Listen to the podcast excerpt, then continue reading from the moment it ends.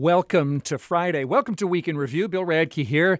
For the next hour, I tell you stuff that happened this week that you might have missed, or you might have heard about it and said to yourself, I'll find out all about that on Week in Review. And then you get here and you're happy to find out that it's not just me, it's me and three excellent journalists, which this week are Seattle Times senior investigative reporter Patrick Malone. Hiya, Patrick. Hi, Bill. Thanks for having me. Welcome back, as always. Crosscut staff reporter Hannah Weinberger. Hi, Hannah. Hi, everyone. It's great to speak with you. Yeah, and with you. And Seattle Channel host and producer Brian Callanan. Hey, Brian. Hey, Bill. Thanks for having me.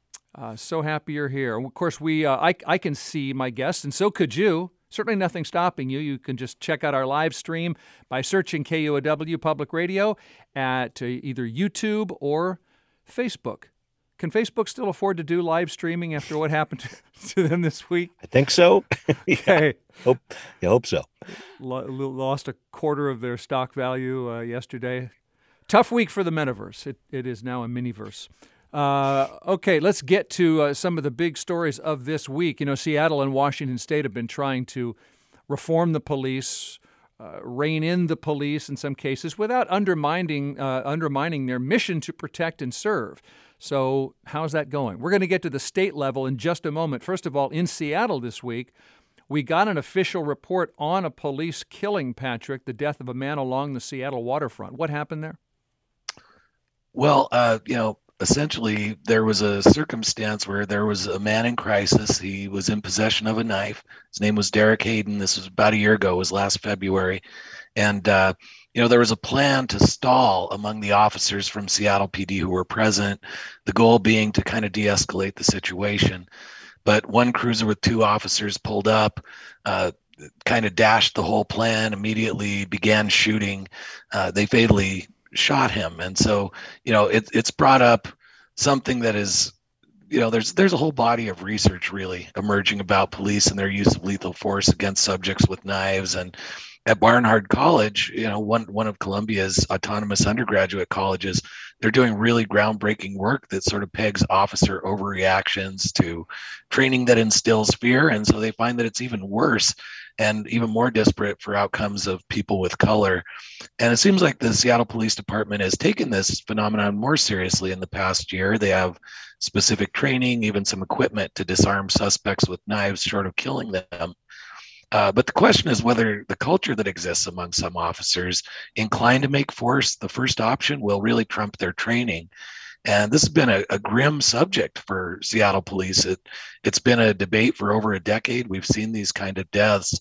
And I think, uh, you know, we saw discipline handed out here of one day suspension for one officer, three days for another one. Uh, that just kind of, to the public, seems like not very much for an unnecessary killing. Uh, I think the ruling that came out specifically found that these officers, uh, their misconduct was that they interrupted the plan to stall and de-escalate, but they did not violate the lethal force policy because this this gentleman had a knife. And uh, th- these are the kind of things that are going to be part of future conversations, and were part of conversations last year in Olympia when, you know, there was legislation to to curb the ability to, uh, you know, use force on mental health subjects. And my colleague, Daniel Gilbert, wrote about that, a very heartbreaking story recently about, you know, this man was basically living and dying uh, in front of uh, a drugstore where he was living in his car, and police wouldn't intervene. And there are jurisdictions that have said, we we won't intervene because you're setting us up to break the law.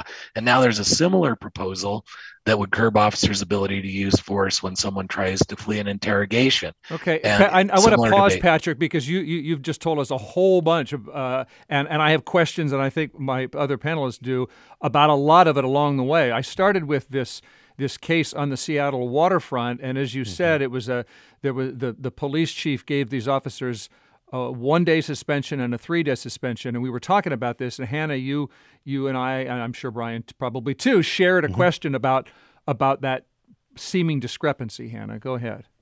Right. You know, I what, what doesn't gel for me as someone who does not cover, you know, police force, and I may be speaking out of turn here, but you know, these officers created a situation that was threatening by immediately drawing their weapons, and they drew their weapons on someone who came to them for help. like bad help. He was obviously not in a good place, but they came, he came to them for help. And like, knowing what you know about police use of force in Seattle, I can't imagine him feeling more safe by them immediately drawing their weapons, which Patrick alluded to as kind of the culture for some people on the force. But the fact that the reprimand was, you know, a few days of suspension when the impact of their decisions leaves so many people dealing with trauma. You know, this this man, Mister Hayden, was a, you know, Seattle University grad student who mm-hmm. has family who now have to deal with that, who is part of a community in Seattle who now have to deal with that.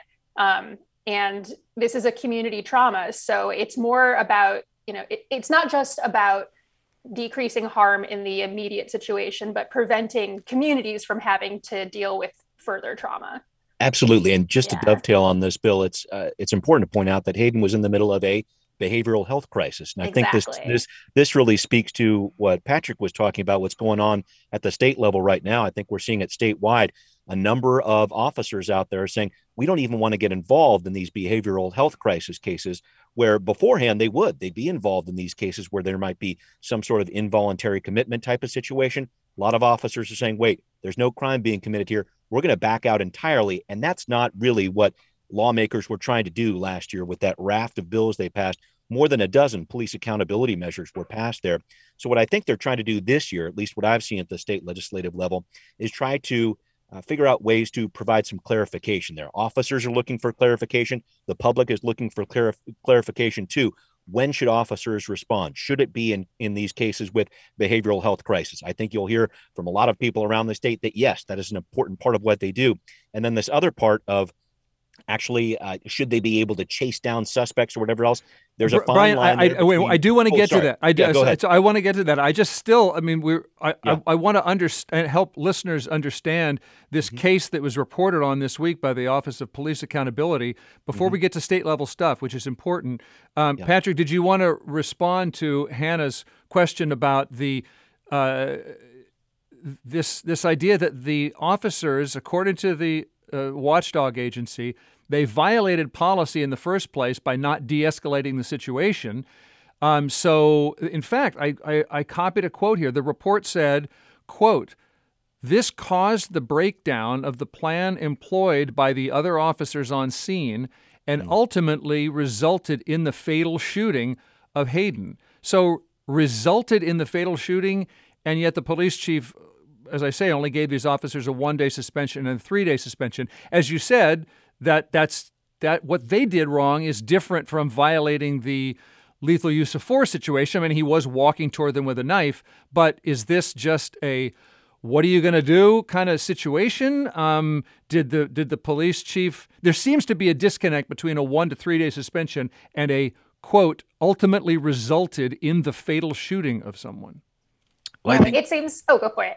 I think that people in a lot of professions are looking at that and saying, what the heck, man? I, far lesser mistakes that don't cost a human being their lives cause people to lose their jobs when they're not in law enforcement. But then, you know, the key issue that underlies it all is the union contract, the police union contract, and how discipline is meted out there. And ultimately, if we want to see reforms in the type of discipline that garners truth from communities, it's going to have to come with appropriate discipline.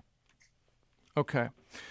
Um, so let me make sure that I, I we've sort of covered the situation there. I guess this this uh, the issue of it being a knife rather than a gun. I was wondering, mm. does the le- does the Seattle Police Department lethal force policy take into account that a knife is less dangerous at a distance than a gun when they when yeah is that how is that accounted for? Is do you think it's it's is there discussion of refining the policy, or is it the policy is what it's going to be? Can I jump in real quick yes. on this one? Because I, I hear what you're saying, Bill, and I think this is a conversation that's been going on for a while with the Seattle Police Department. Certainly a lot of focus on it over the last couple of years. The O P A has brought that up. But I think back to two thousand ten, the case of John T. Williams, the First Nations word carver. He had a knife. He was approached by police. They ended up shooting him and killing him. And that really was one of those events that pushed the Seattle Police Department into the federal consent decree process that's been around for more than a decade here. So I think this is a situation where this type of discussion over what do you do when there's a knife involved or whatever else, it's been going on for some time here. But again, I think we come back to this issue that you can talk about the training that happens there. When it's actually executed, when it's actually meted out by officers on the street, there can be some discrepancies there. So I think that's that's a part of this situation too. Yeah, that's that's fair. I mean, f- there is fear for, fear for one's life. Conflict. Someone is walking toward you. And by the way, saying, uh, you know, I, I want you to shoot me. I want you to shoot me. I want you to kill me. It, it's it's clearly a dangerous situation. Yes, Patrick. It just it seems like there's almost conflicting policy, because we, we see that in the past year, there's been a very open acknowledgement from the Seattle Police Department in the equipment it's bought, in the training it's done to try to mitigate, you know, shootings when there's a knife involved.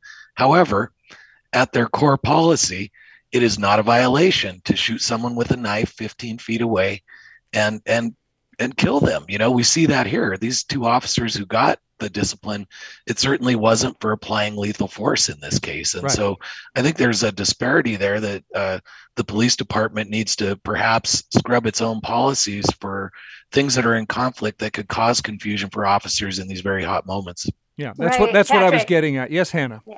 Oh, I was just saying, like, and to go off of that from the context perspective, like if you're considering ways to adjust your policy, maybe consider um, adjusting for the situation leading up to the instance. Like if your policy is that it's, you know, not a violation to do this, if someone has a knife, if they're moving towards you, et cetera, what happened in the moments leading up to that? Did you interrupt an in-process, you know, police uh, response where they were attempting to defuse things? Did you go along with, you know, what people were deciding was the appropriate course of action in the situation?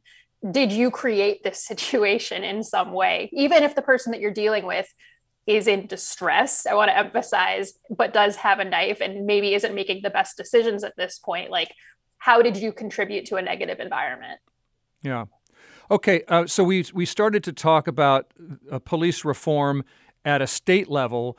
We've been talking about this for years, and there was some big movement, especially this last year. But now it's, I think Brian called it reforming the reform. So let me just yeah. set this up, Brian, and you can explain.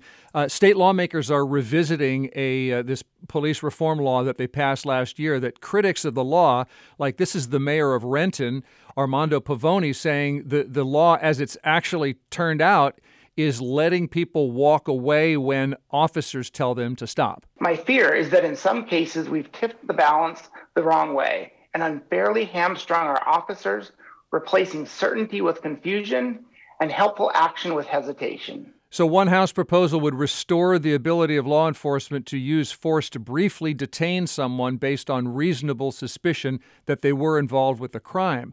But supporters of the law that was passed last year say law enforcement's just trying to take back its power now. This is Katrina Johnson talking on the steps of the state capitol. Her cousin, Charlena Lyles, was shot and killed by Seattle police. The stats what got our loved ones put in caskets. What we need in the caskets is House Bill seventeen eighty-eight and House Bill twenty thirty-seven. That's what needs to be in the caskets. This is not a time to dial back police accountability. Okay, Brian, what should we know to understand this? There are a few different pieces at, uh, if you think about it on the larger level level here, Bill. We're talking about House Bill thirteen oh four and uh, fifteen ten from last year that spoke to these, or excuse me, ten thirty-four and fifteen ten uh, that were out there. Uh, what they're trying to do is control when officers get involved and also what type of force they can use. So those are the two main themes that you're thinking about here. And you're looking at these two different sides of it. Police are saying they're hamstrung. They can't do what they actually want to do. You'll see a lot of House Republicans, uh, Senate Republicans, too, down in Olympia saying, all right, we need this new raft of safe Washington bills to kind of roll back what happened last year in the session here. But I think you're hearing it from a lot of Democrats, too, as they move forward here. What they're hoping to do is refine these different laws that were passed last year, because I think if any lessons were learned from the George protest, George Floyd protests of twenty twenty, there are some reforms that need to happen here. So I think the whole idea is to try to find some sort of middle ground here, because you'll hear a lot of different rhetoric uh, down in Olympia and around the country too. You're anti-cop, you're pro-cop, or whatever else. What I'm hearing from a lot of Democratic lawmakers, including Representative Jesse Johnson from the thirtieth down in Federal Way, he was one of the authors of these different bills going forward. He's really talking about trying to find those different ways we can reach that middle ground here, so you can de-escalate things. Officers can de-escalate things, but they can do it in a way that keeps the public safe and keeps officers safe too. So this is that difficult middle ground that they're trying to reach here. But I think that's the bottom line that Olympia is trying to get through here, so they don't lose the momentum of last session when it comes to police reform, and get real about this in terms of helping out officers too. Okay. Any any other comment on on the police reform and the the reform of the reform, or the rollback yeah. of the reform? Uh, there are questions about when a chase is actually warranted and when it's yeah. not warranted. Does not chasing someone mean that they're going to go hurt somebody, or they're that? that um, uh, yeah. What do you what do you have to say about this Washington State debate about the debate? Uh, maybe I'll just start on that whole idea with chasing people, Bill, and, and if uh, others want to jump in, please do. I think what you're seeing is this debate over uh, is there a reasonable suspicion, or is there a probable cause, right? So you're looking at what's going on here. Uh, I, there are a number of different cities that are actually all around our area. Sammamish comes to mind as one that actually limits any sort of chases at all when it comes to police activity. They can be dangerous. They can hurt people. They can kill people. people, including bystanders. Seattle has some limitations on how chases can happen or when they should happen. So I think that there are some, common sense is a word that gets thrown around a lot, but I think there are some guidelines that the state's going to be looking at that a lot of different mun- municipalities have put together here. Again, they're kind of working on that fine line between, okay, can we trust the officers to go with their uh, go with their gut here and go after things, or we do, need, do we need that higher standard of probable cause? I think this is something that's going to get hashed out. And again, I want to make sure that I stress this. This is something that police want too. They want to try to make sure that there are, there are some guidelines out there so they know what to do in these different cases, because We're we're in a litigious society, as you know, and I think they want to make sure they're doing the right thing, and they're doing the right thing uh, in terms of public safety too. I think there's also, you know, historically, when it comes to law enforcement reform, needed to be a second look, no matter how well-intentioned legislation may be. And I think we don't have to look any farther than I nine forty to see that. That mm-hmm. you know, here here it was something that uh, the electorate voted and in, and then the legislature had its moment to perfect it two years ago. Remind us, Patrick, about I nine forty, please. Oh, uh, yes. I nine forty was a police accountability law that uh, strove to get more independence when police investigate other agencies for in-custody deaths. So an example would be the Manuel Ellis case in Tacoma, where Tacoma police uh, were, you know, dealing with Mister Ellis, and they killed him. And the Pierce County Sheriff's Department investigated. And this was in the immediate aftermath after the legislature had supposedly honed this to be a very good practical law. But then what we see in practice is law enforcement changing the quantum physics of that law. You know, uh, the independence wasn't there. The conflicts of interest continued. And when the A G reviewed more than thirty of this, these cases that were initially done right after I nine forty became law, It, the the abuses and violations were rampant. So I think it's not unusual to have to, you know, tidy up the practical effects of a law. But one of the issues that seems to be increasingly driving that is law enforcement's reluctance to, you know, just sort of to take their ball and go home if there's a law that they don't like. And that's sort of an activist stance. Um, we could see the similar results, you know, that that we did with the mental health checks, with this uh, no pursuits situation, where it just becomes, uh, you know, an, an issue of defiance. And so the legislature has to consider what it can do to make this law effective from a practical point of view, even if law enforcement is resistant. Okay, we need to take a break here on Week in Review. We've been talking about uh, the reform of police reform, and we're covering the big news of the week. We're going to catch you up on COVID and some of the repercussions from the pandemic when it comes to schools and the powers that a governor has to declare and maintain a state of emergency. We're talking with Patrick uh, Patrick Malone here. We're talking with Hannah Weinberger and Brian Callanan. I'm Bill Radke. We'll be right back on Week in Review.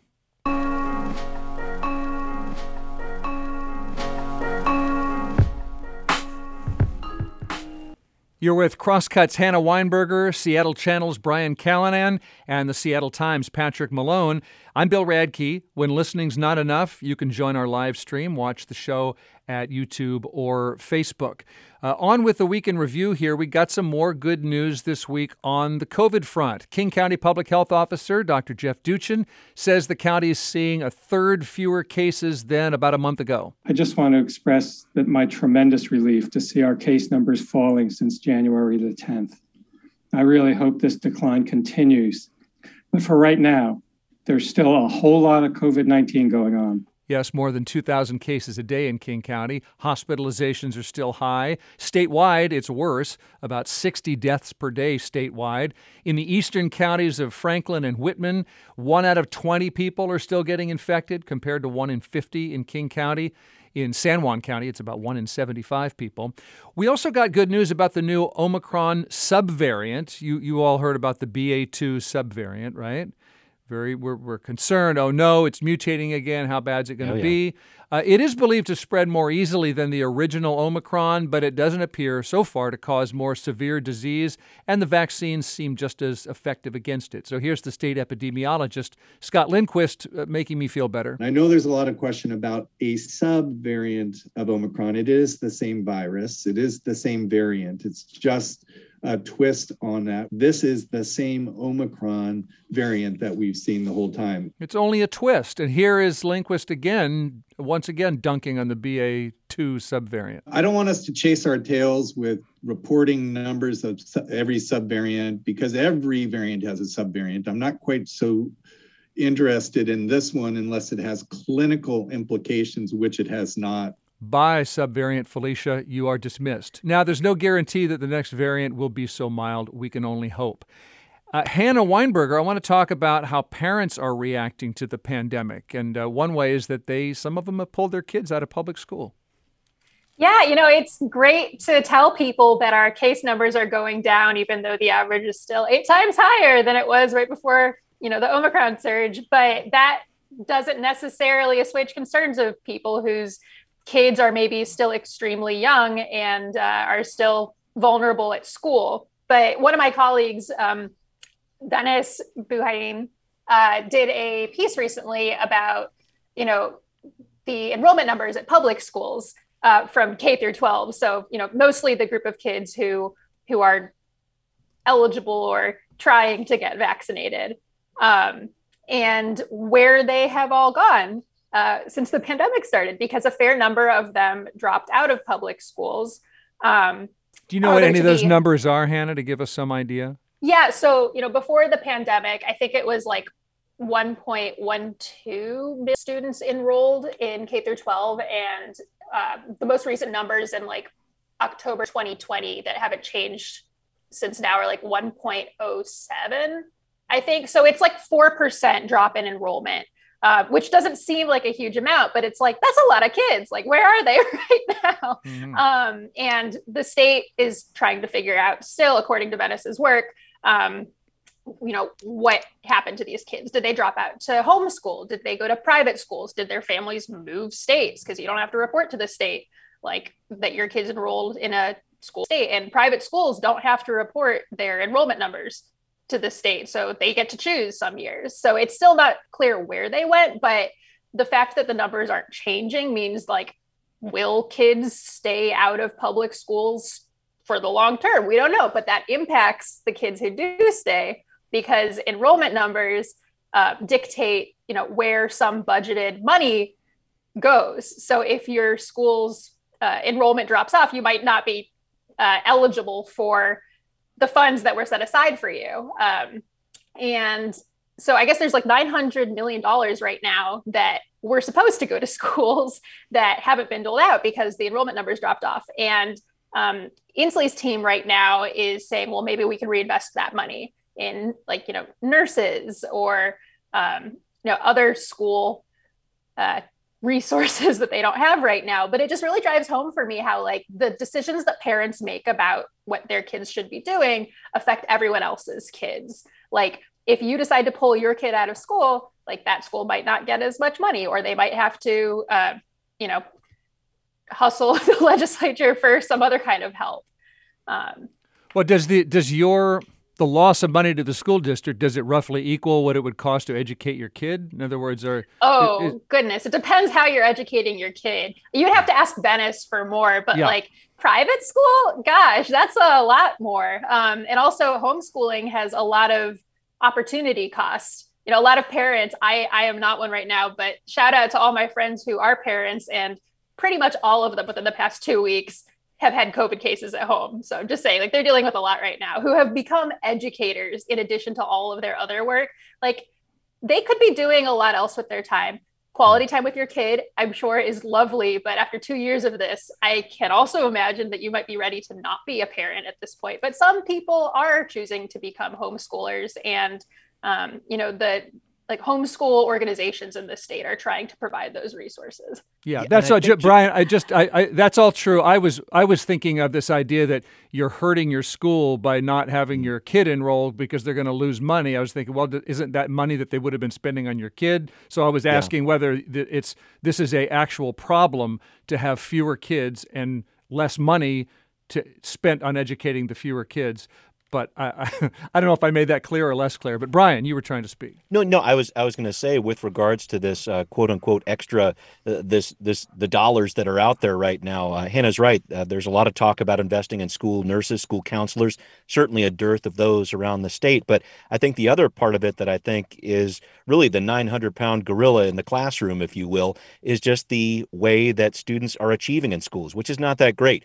We saw a piece in the Times not too long ago that showed that student achievement numbers have fallen for every single student out there, all the different racial groups, et cetera, not good. And so uh, looking at those numbers, you got to take a deeper dive on them, of course. But I think the indication is that those students aren't getting the support they need as they come back to the classroom. So what I think you're also going to see, not only this investment in the different health resources that kids need, but also in terms of achievement. The superintendent's office is really talking about reinvesting these dollars into the schools so they can get the extra teachers they need. They can retain those teachers who are there so they can build up something to get kids back to a level where they need to be. Because I think just from my own personal experience with my own kids, I know they struggled in their different classrooms, and uh, it, it's something that every family who has kids has gone through. It's a big, big concern. I'm hoping the state can make an investment here, but this is something that's going to take a while to recover from from an educational standpoint. Okay. Exactly, Brian. Yes, Hannah. Yeah.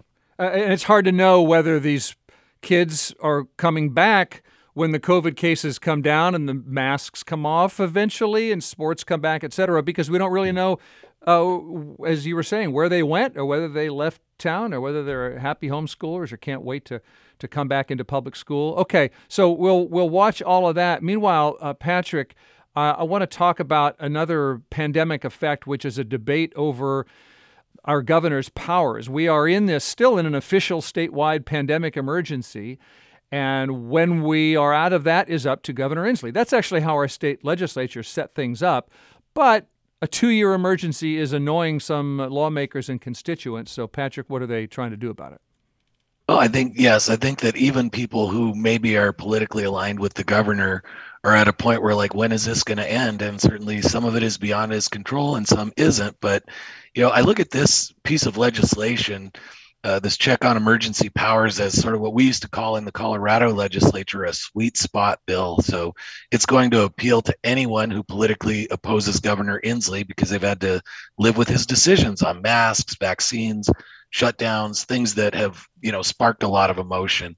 But it's also got to look pretty good, even to many of his political allies who might be pondering an eventuality that someone they're less aligned with sort of holds the governor's mansion in the years ahead. And frankly, anytime you give one branch of government a chance to limit another's, they're generally going to take it.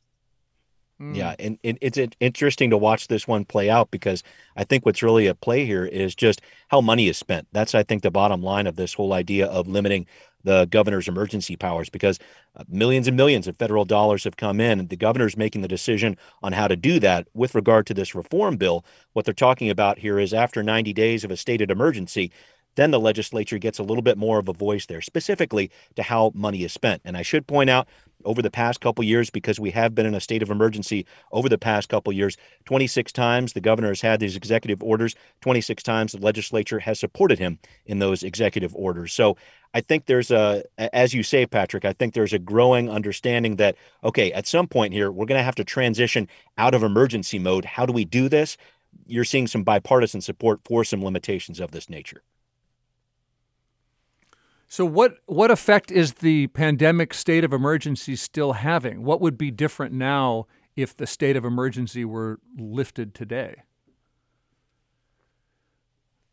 Or is it just more of a like, well, it's here in the background in case we need to do something emergency-like? I, I think it's, again, it goes goes back, back to the dollar spent, wouldn't you say, Patrick? Because I think that's really the root of this in terms of how these different resources are, are put out statewide. I would say that that in practical terms is the biggest effect. And, you know, there have to be some questions asked about whether there are any unforeseen consequences about, does this disrupt, for instance, a rolling federal emergency infusion of funds, right? So we need to look at the practical aspect of that and what it means for money. But I think what it means to the average citizen of Washington State is, can I walk in a grocery store without a mask? Yeah. Can I still take my kid skating if if she's not vaccinated? You know, I, I think that that remains sort of the public sentiment aspect of this. But I also believe, Brian, that you're correct, that in practical terms, what they're going to have to sort out is the money side of this and, you know, who controls the purse strings. I think the legislature sees it as an opportunity to make sure that the right thing, or that the thing that constituencies across the state, whatever they may be, and they we know they're varied, uh, it's people wanting to represent the people who elected them to represent them. I was going to say, because thousands, literally thousands of people testified on these different bills when it comes to the limitation of emergency powers here. So I think there's some political pressure from those different constitu- constituencies you're talking about there, Patrick, to act, to make something happen on this. I know Governor Inslee isn't all that happy about it, but he's feeling some pressure from Democrats and Republicans in Olympia to try to do something about this. I think that just a, you know, fascinating hypothetical here would be, if it has the broad white bipartisan support that I expect it will, because it's got this universal appeal, then it's on Governor Inslee's desk. What's he going to do? Yeah. yeah There's something that really test. sticks out for me when it comes to, like, when is your emergency power supposed to be up, is like the context that a lot of our legislators are thinking about what constitutes an emergency. Like, I saw recently Senator Brad Hawkins was saying, like, well, this is really for things like wildfires and landslides and earthquakes and flooding. And it's like, people think about those things as very short-term emergencies, because the main, like, one of the main focuses of this bill is like, oh, like, emergency power should expire after ninety days. And it's like, we're probably going to be facing a lot more of these types of emergencies, and they actually do have impacts that last for more than ninety days. Like, some communities deal with the impacts of wildfire years down the line. Um, and I think, like, you know, COVID is something where it's been happening for years, and it does deserve a little bit of emergency oversight. So we can't think about emergency powers in terms of, like, a very short-term context, or if that's a concern, you know, should there be um, different types of emergency powers depending on the longevity of the concern? Yeah, I have not seen a provision in this, Hannah. That's a great point, because I have not seen a provision in this that addresses an emergency that is the type of unfathomable emergency, the big rip, a nuclear war, right? Where the legislature isn't convened in ninety days. What happens then? You know, is this bill setting us up to not be able to access federal funds, to get emergency help to people, a prolonged emergency that is a physical emergency that really impedes them even being able to holistically do the good work of government? And also, we've got... It- It's a political issue, but but it, it gets into Hannah's territory of science and the environment when we're talking, right? When we're about not only the science of of uh, viruses, but climate change and just the the uh, the increasing number of emergencies that we might be in store for.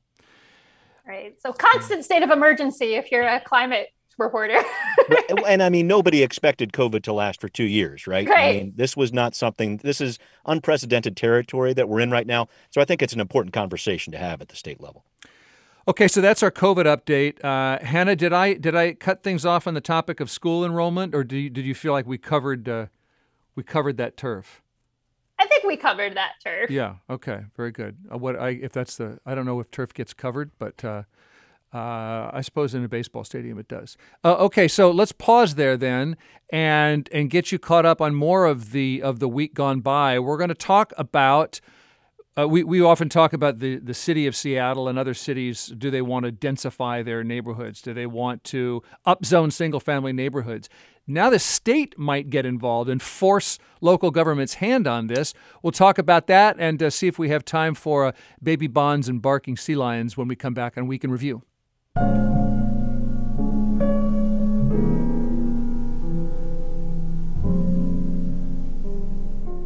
My guests are Seattle Channel's Brian Callanan, Crosscut's Hannah Weinberger, the Seattle Times' Patrick Malone, and we're bringing you the Week in Review. We're we're talking it through. We're even uh, uh, in our little computer boxes that you can see when you uh, live stream the show at YouTube or at Facebook. You just search K U O W Public Radio. So you know that it's hard to to afford a place to live, certainly in Seattle, but in lots of Washington towns. If there were more homes, that might arguably reduce the price of housing. But city governments don't always want to upzone neighborhoods designed for single-family houses. Now the Washington state government might force them to do that in some cases. Lawmakers are considering bills that would open up some single-family hoods to allow duplexes, triplexes, backyard cottages, so-called mother-in-law apartments. K U O W's Joshua McNichols spoke with a resident of Auburn, Tim Wallace, who's been trying to add another household to his property. What I wanted to do was uh, build a larger garage with an apartment for my disabled aunt to live in. Um, that would be uh, accessible for her with her disabilities, easy mobility. Tim ran into red tape and wasn't allowed to build because of Auburn city rules that you've got to keep a twenty-foot setback from the property line. So he's hoping this state law would override his local city rules. But even Tim said he can understand people's concerns about their single-family neighborhood getting denser. Do I want fourplexes going up everywhere? Not really, because I, I can see the argument of how the developers coming in. That could cause problems, but there's, there's a flip side to everything. So Hannah Weinberger, these duplexes, triplexes, uh, backyard cottages, all of these let more households live on one piece of property. Does that mean that the housing would be more affordable?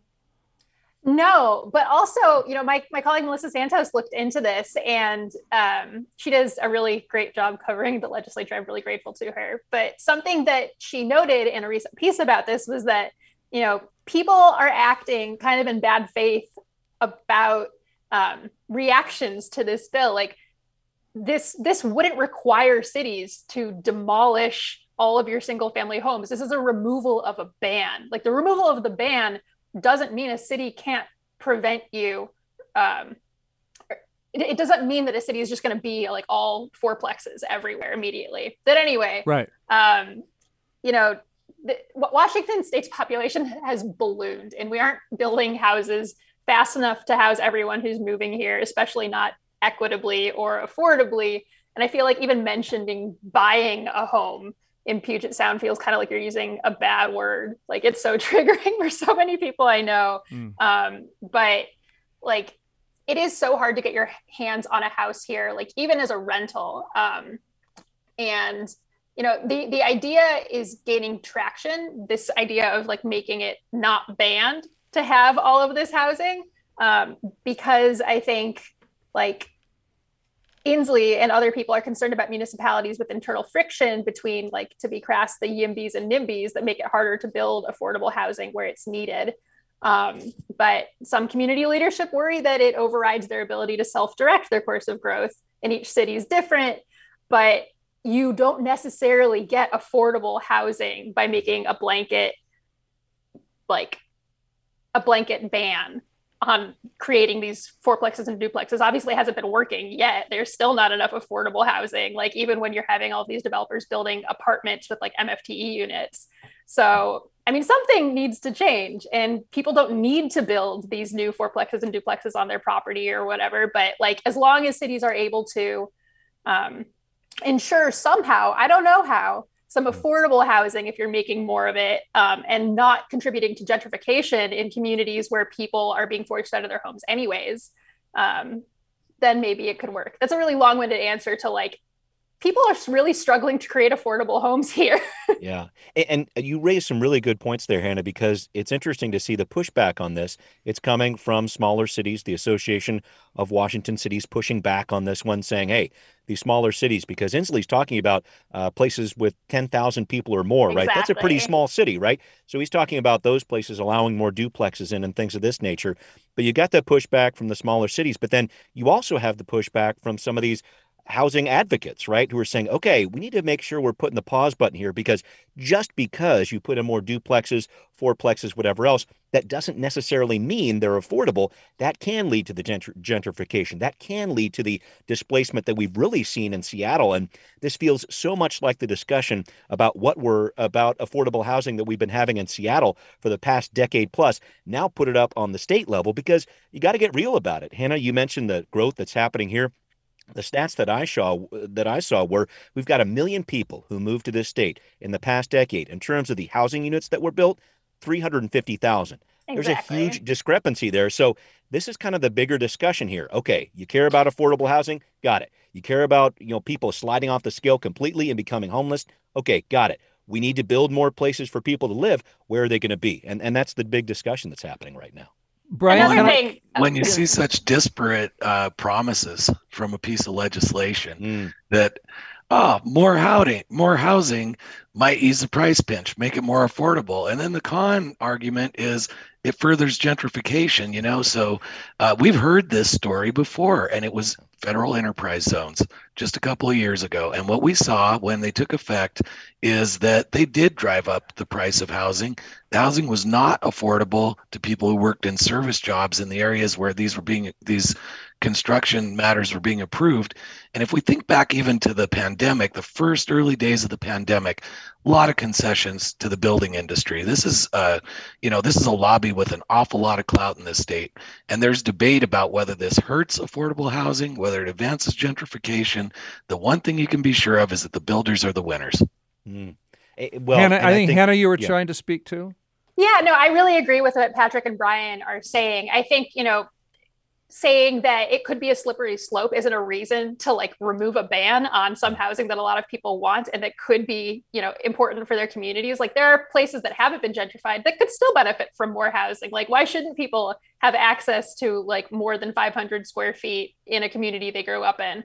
You know, a lot of us make that work, but anyway, so one, one thing that I think about when I think about this bill is that it really emphasizes building within proximity to traffic stops. Like one of the reasons people are concerned about affordable housing is like, if we want to have a more climate friendly, you know, state, especially Puget Sound where most people are, you want to get people in positions where they don't have to rely on driving so much.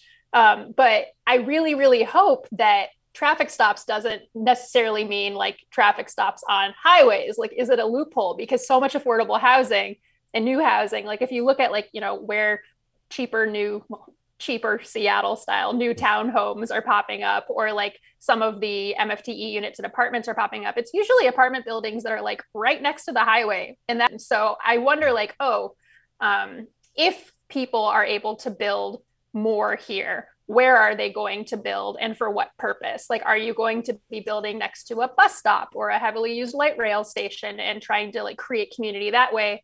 Or will developers just use this as an opportunity to like build up more homes near highways? And I don't know. And certainly that then creates a conflict for the affordability side, because yeah. having lived in Washington, D C, I can tell you that the closer you are to a metro stop, the closer you are to a bus stop is going to really dictate the market. And so exactly. are they considering all the forces that go into this? Will will the people that you want to be able to have access to this housing realistically be able to get into it? I want to clear right. something up on that. Um, uh, Brian, you, it was something you said, but you've all sort of referenced it. So maybe you can help me. I realize opponents say uh, often say that, well, developers just want to build expensive housing. So this is just, just going to make, they're going to demolish the affordable stuff and build the shiny stuff. But are we still, but is that the, is that the case in this discussion? No, we're talking no. about duplexes and backyard cottages and mother-in-law apartments allowing more households on one property. Are we still talking no, about no. shiny, expensive housing? But that's housing? Like one of the, the the arguments that people who are, you know, pro affordable housing, which all of us hopefully should be, are making, where it's like, oh, if there's no ban on these things, maybe it'll you know, encourage developers to try to build places and where, you know, it's already hard to keep your home and then right. further gentrify those areas. But also cities don't lose their ability to, like, you know, have environmental review or like mm-hmm. other housing processes. Just have like not having a ban doesn't mean things spring up. Right. And, and just I- because these aren't mansions doesn't mean that they aren't a windfall for developers. I think the scale of business that this would open up to the building industry and to developers, to real estate, would be significant. Right. And it's just trying to make sure that some of those units are affordable, Bill. The city of Seattle's been wrestling with this for a while with its mandatory housing affordability piece. So they're really trying to figure out ways that you can actually have affordable units in the city. The way it's played out in the city of Seattle, they've been building these new units or whatever else. And most often uh, developers are actually paying a fee rather than actually building that rent controlled type of unit in there. So I think you're right, Hannah. This is going to be that interplay between the state and cities to try to find a way not only to build more units, but to try to ensure that some of those units are indeed affordable. So the people who need the housing the most, you hear a lot about this missing middle, that kind of area of housing that we don't have a lot of. They're trying to make sure that those people actually are served, and people on the lower end of that are served too. Okay. Absolutely, Brian. Uh, sorry, I, I got to pause it there because we're we're coming up toward the end of the show. We got the the state uh, legislature considering um, opening up uh, single-family neighborhoods in uh, cities bigger than ten thousand people to allow this uh, so-called missing middle, duplexes, backyard cottages, et cetera. Some local governments, including Seattle's mayor, uh, they're not so sure about this. Uh, Uh, worrying about, as we said, gentrification, displacement. What about local control? So lots, lots, lots more to say about that. I want to um, I want to end with reasons to smile. Just can you, Brian, can you give me a quick, a thumbnail on baby bonds before we do that? What is a baby bond, and do you think that's going to happen? It's interesting. The state legislature is talking about this. It's the Washington Future Fund. I just talked with the state treasurer, Mike Pelliciotti, who's working on this with Yasmin Trudeau, the Democrat from the twenty-seventh district in Tacoma, new senator there. So basically, they're talking about taking some money uh, from the budget, put a three thousand two hundred dollars aside for people, uh, babies who were born under uh, Apple Health. That's the Medicaid system in our state here. They put that three thousand two hundred dollars aside. They let it sit for eighteen years. Then after that period, we will have those people who are eighteen to age thirty able to access that money, which has been invested in the stock market there. They could probably have in between ten thousand dollars and fifteen thousand dollars. Really interesting to see there. This money would have to be invested. Those kids would actually have to take a financial literacy course, but the money mm. would be invested. They would have to be invested in secondary education or home ownership or entrepreneurship. So it's something that's happening here. They're trying to break this cycle of poverty. Some of the stats I've looked at show forty-two percent of kids who were born into poverty stay in poverty. So this is an attempt to try to make something different there, make that windfall of capital at that later point in their lives such that they can sustain it on their own and hopefully not rely on expensive state services down the road. Is this going to pass? Are Republicans into this? Yeah, we've got bipartisan support, not all bipartisan support, but it is trundling its way through the Senate right now. It's something to watch out as we look at these different cutoffs ha- happening over the next couple of weeks in Olympia. But it does have some support. I'm interested to see how this one goes. Okay, and one more thing, because the state could already give vouchers for adults who want homes or tuition. Yeah. W- why a trust fund? It's just a way to try to, uh, I think, move the needle here a little bit more, Bill. So the dollars you're talking about, yes, they definitely exist. But if the state can actually use the stock market to its advantage, put this money aside, let it grow over a period of eighteen, twenty years or whatever else, it can be that difference maker for someone who's like, ah, can, do I have enough money to put down that da- down payment? They potentially could with this. So this is something that's just a larger amount of capital. This is something that gets in the way of a lot of people running into debt, et cetera. So the state uh, treasurer is definitely talking about this. Okay. This is something that could be that difference maker to bust people out of that cycle of poverty. Generational poverty is a real thing, yeah. and this is one of those efforts that, that could change that. Okay, investing in the stock market. We have Mark Zuckerberg on the line. Mister Zuckerberg, does the stock market always go up? Oh, boy. Uh, yeah. He's he's got his head down on the desk. We're going to get back with Mister Zuckerberg. Um, we are at the end, uh, just about the end of another Week in Review, and I, I want to give, I always give a chance for, for some reason to smile, Hannah Weinberger. And this uh, this racket is making you smile, Hannah? I want this as my noise machine every time I go to sleep. I, I love sea lions, um, and they've been making me smile for months because Uh, you know, one day I was out on a walk with my partner and we heard some orking and I was like, oh my God, that's a sea lion. What? And he was like, no, those are humans being weird. And we like ran down to Ray's Boathouse And lo and behold, there were a bunch of sea lions there. And I didn't know they hung out there, and did some research and found a piece from Michael Crow over at King Five from back in March. It was like, oh my gosh, like there's a bunch of sea lions at Ray's Boathouse. What's happening? And he talked to some people at D F W at the time who were like, this is very rare. They probably won't hang around that long. Like they're probably here trying to escape transient orcas, or because their regular buoys are kind of bad, but they are back and they've been hanging out there pretty regularly. And it is hilarious to watch them. Like they are so bad at doing like teamwork exercises. So imagine forty to fifty hundreds of pound animals trying to sleep on this breakwater,